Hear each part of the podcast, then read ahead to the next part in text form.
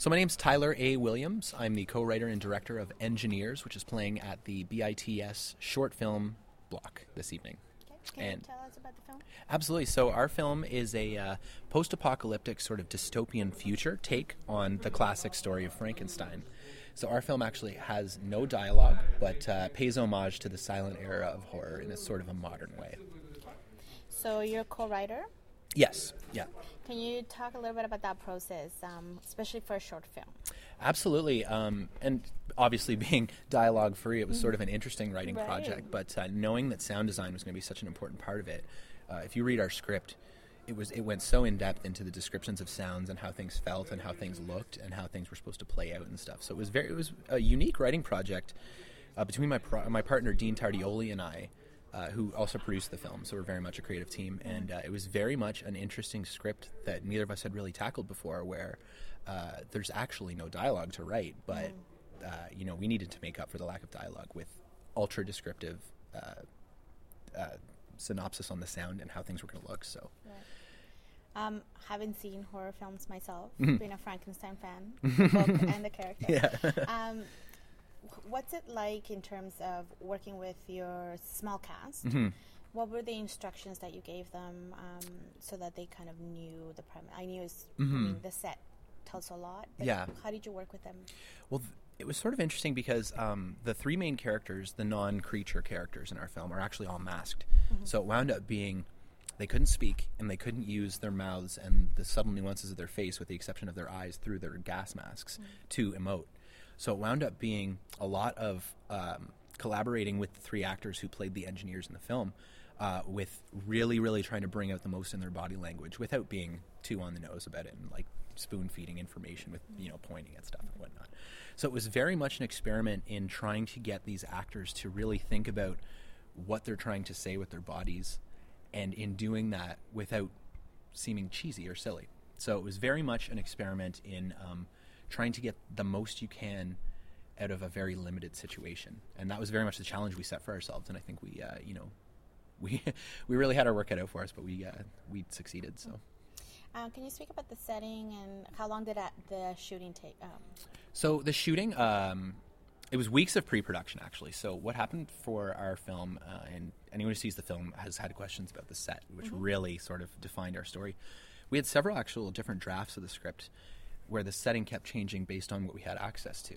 And uh, we're from Ottawa, and it's a very much DIY film community there. A lot of favors, a lot of people collaborating with each other to help each other, uh, you know, excel their projects and stuff. So we were in touch with a friend of a friend who owned an abandoned uh, chocolate factory, actually, that has been abandoned for several decades, and uh, he is. Uh, it's probably going to be demolished sometime soon, just because it's you know not quite usable, but it's on very valuable property, and we got in there and fell in love with this place. Like you, it looked like something out of a war zone or something, and so we were just like, this is now telling us so much about how this story can play out. So I think once we found our, our setting, which we were able to actually uh, acquire via you know favors, you know, so the the gentleman who owned it, you know, we offered to do some some video work for him in exchange for being able to do this, and that's how a lot of it came to fruition. But uh, the setting very much dictated how we were going to shoot this, and uh,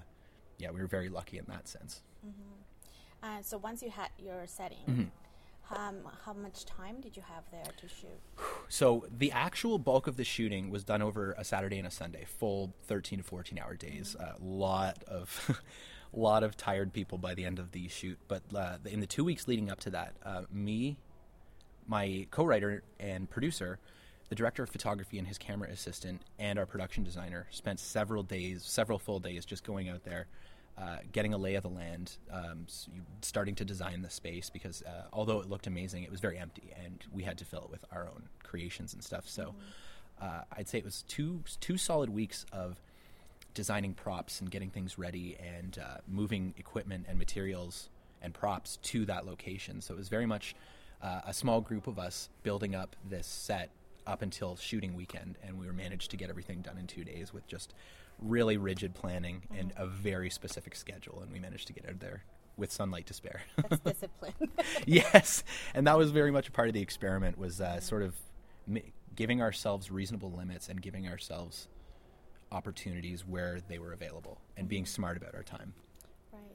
Um, I'm concentrating on giving the people behind the scenes a, a, few shout outs here. Can you speak about your production designer? Absolutely. So, uh, so several of us are uh, coming to the festival. Mm-hmm. But uh, unfortunately, not all of us were able to. Mm-hmm. But uh, so there was myself and Dean Tardioli, mm-hmm. who was my co-writer and producer.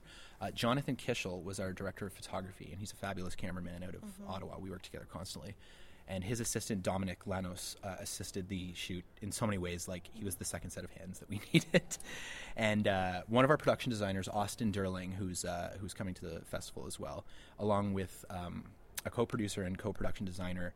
Uh, Eric Landry and Kia Kazemi as well helped us really design that space, along with obviously mine and Dean's help. Like it was, mm-hmm. no one was left to do one task alone. It was the most collaborative project I think I've ever worked on. So Right. Um, oh, I should give a shout out to Lindsay Waters, who did our creature makeup as well. Very, yeah, very, fabulous. Yeah. um, all the elements work really well in that short amount of time, mm-hmm. so that. Um, well, I can only speak for myself here. I was actually looking um, not just the, the actual design of it, but the sound was sort of what mm-hmm. captured my attention. yes, yes. Um, can you speak a little bit about that? Absolutely, and I'm so glad you said that because mm-hmm. that was that was so much of something that we knew was going to carry this film. It was going to make or break this film.